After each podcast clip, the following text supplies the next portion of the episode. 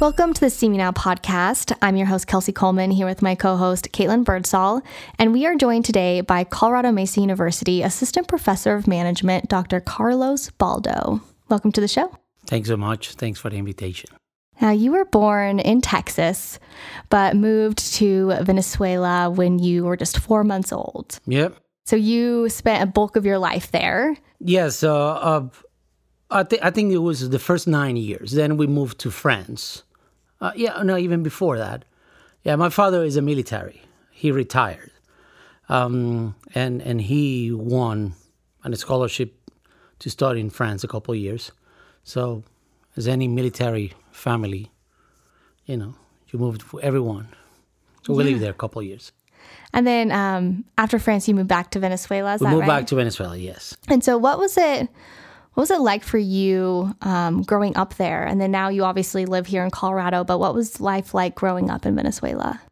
Well, we move a lot. I mean, as a part of the career of my father, I mean, we we live in oil fields. Uh, when we went back to to Venezuela, so um, then we live in the cities. I mean, mostly Caracas.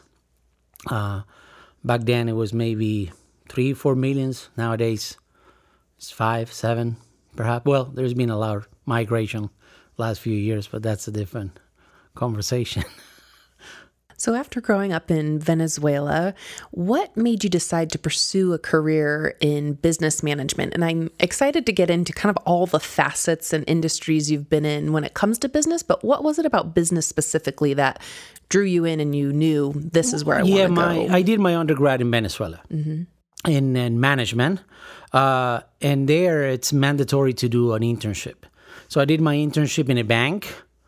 I did loan underwriting for like six months. When I finished my internship, they offered me a job as a uh, business developer, so basically selling financial products.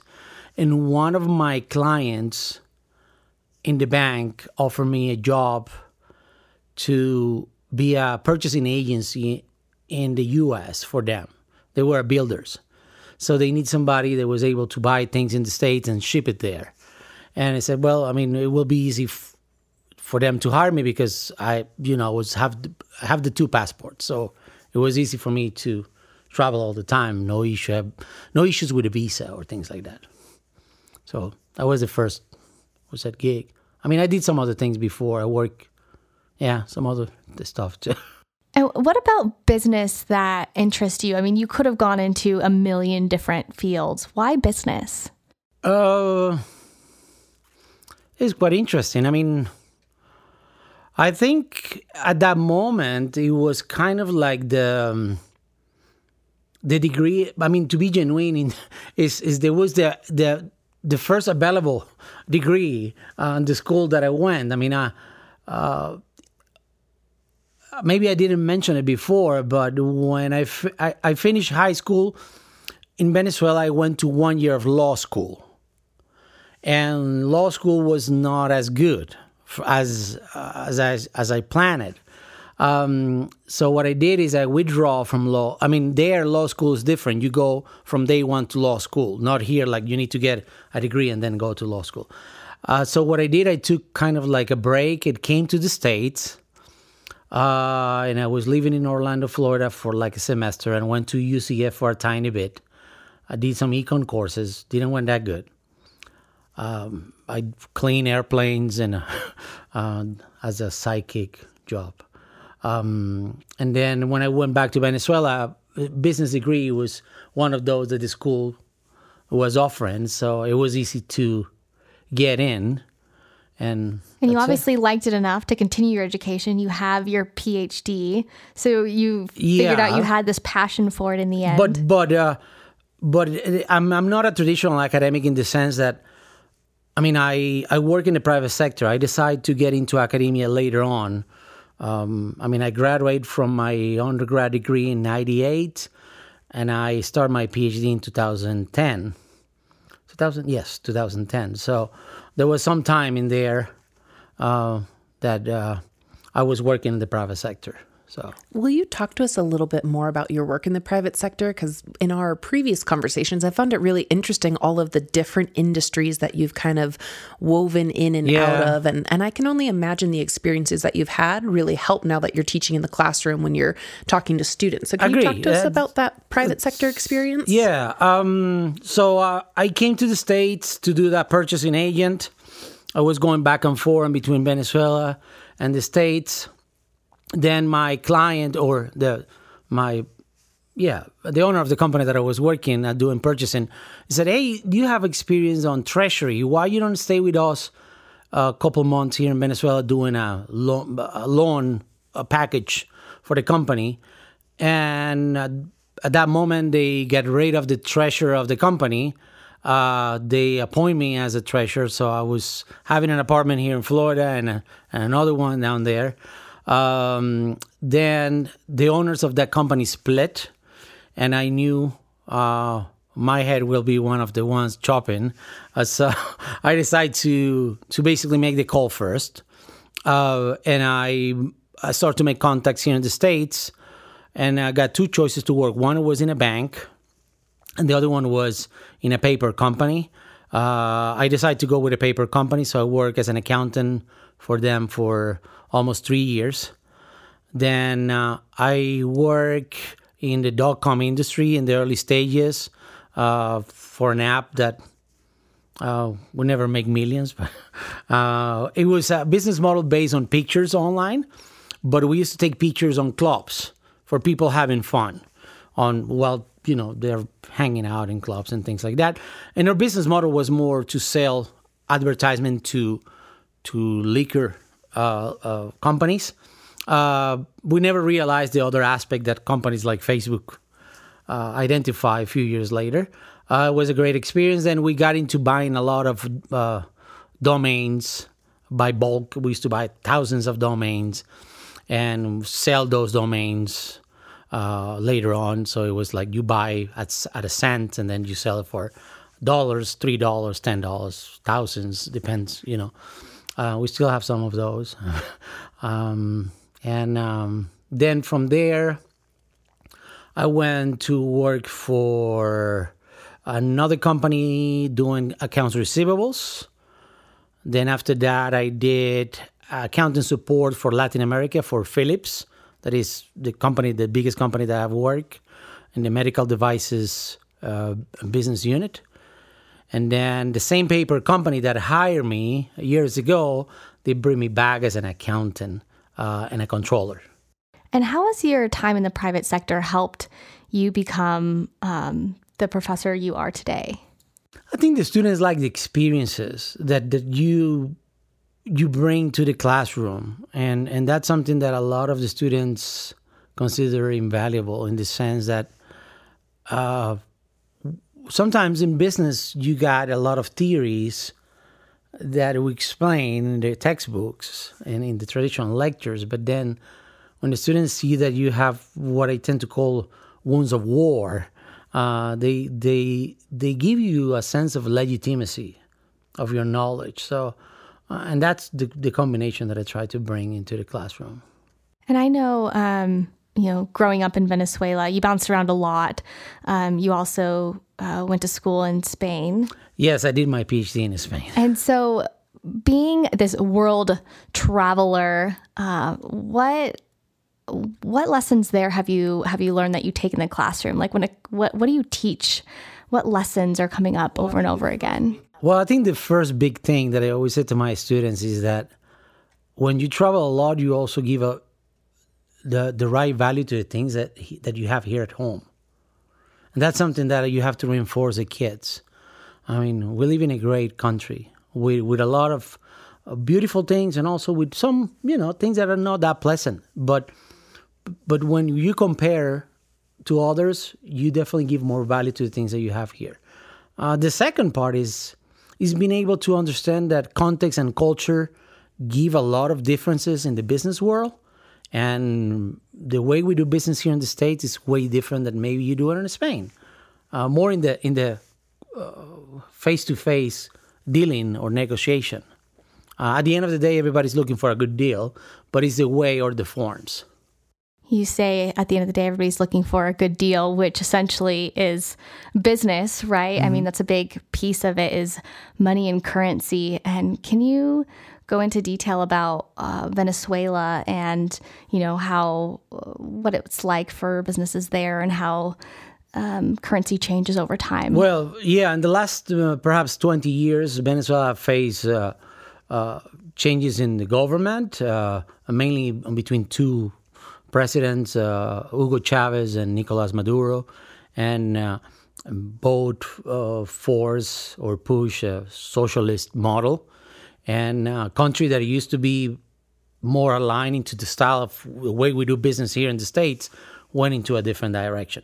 So in these 20 years, a lot of multinationals have left Venezuela.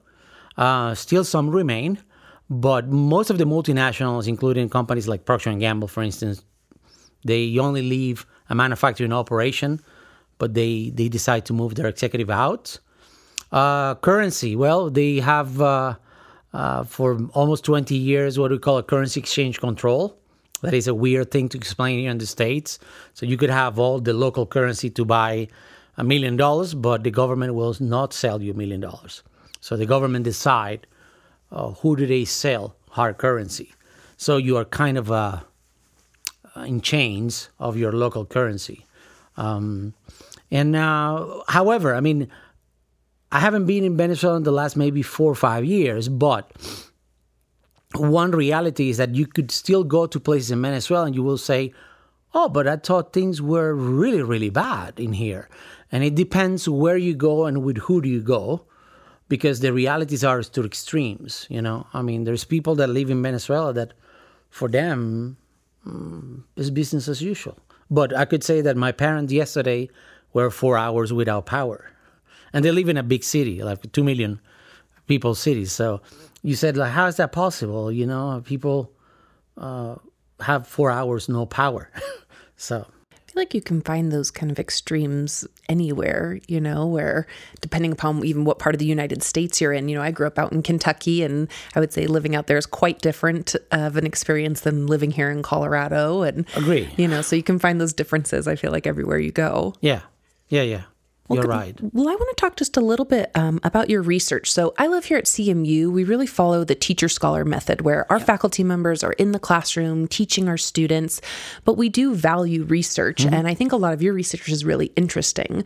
So, um, I was hoping you could talk a little bit more about what exactly is your research and what have you learned from that? Yeah, my, my main area of research is executive recruitment. Uh, so, in other words, uh, what is commonly known headhunters and and my main area is to understand the relationships between the three parties that usually get involved in a search process, so a headhunter, a candidate, and a client, and uh, and what happened on that dynamic.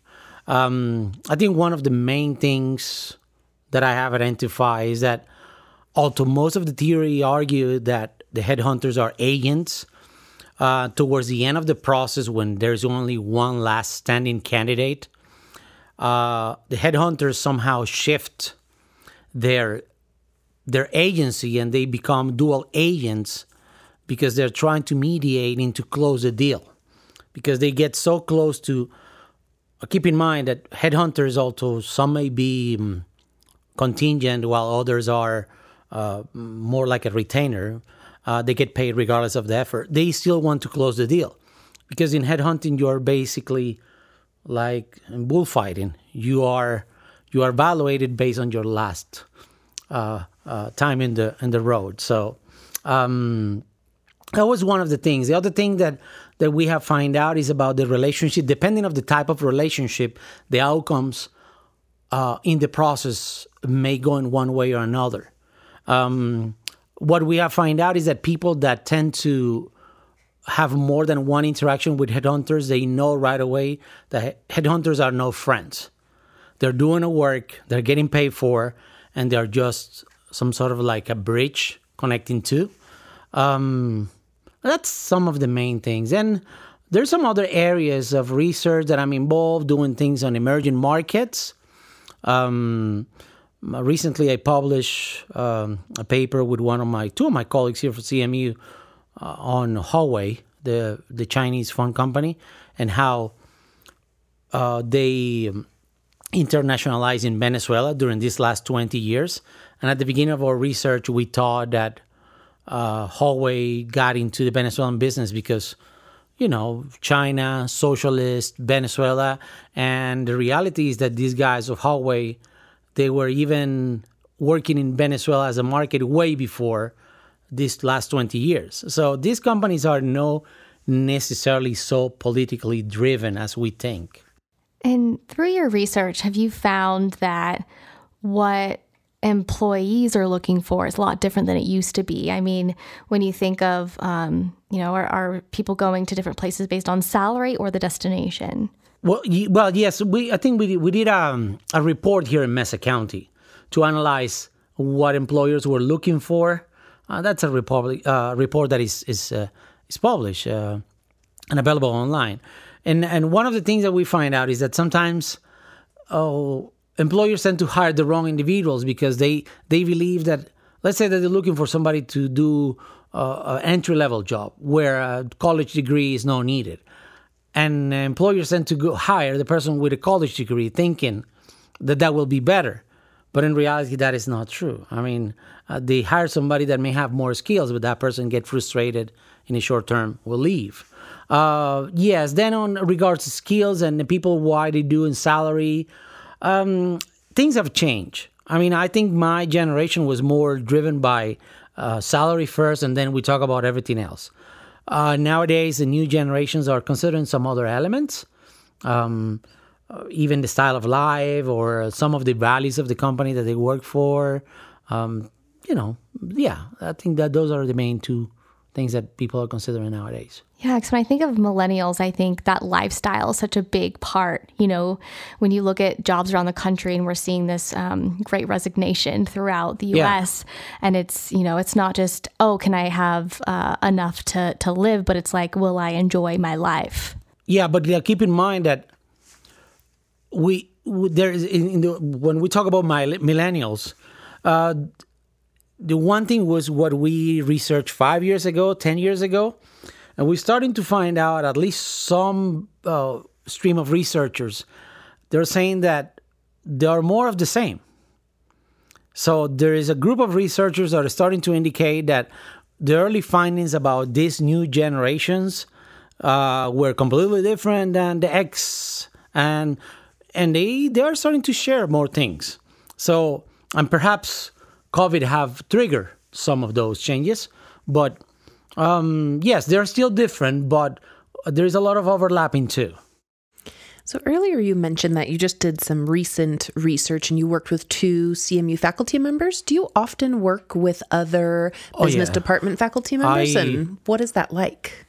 Um, well, I got great colleagues here. I mean, that's one of the main reasons. I, I tend to believe that I move for the people and not for the, organizations. I mean, and I have find out great individuals to work here at CMU. Um, I'm working right now with Steve Norman in a virtual leadership project. Um, I'm working right now with Chen McCain on uh, like five different projects.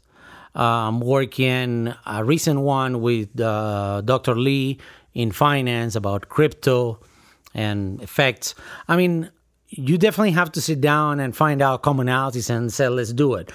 Now, they, they have, you know, the benefits because you have a lot of people put in effort, but at the same time, sometimes you get co-authors that are, you know, so driven by agenda that I mean, uh, we're not an R1 institution, we're a teaching institution, and that's the priority.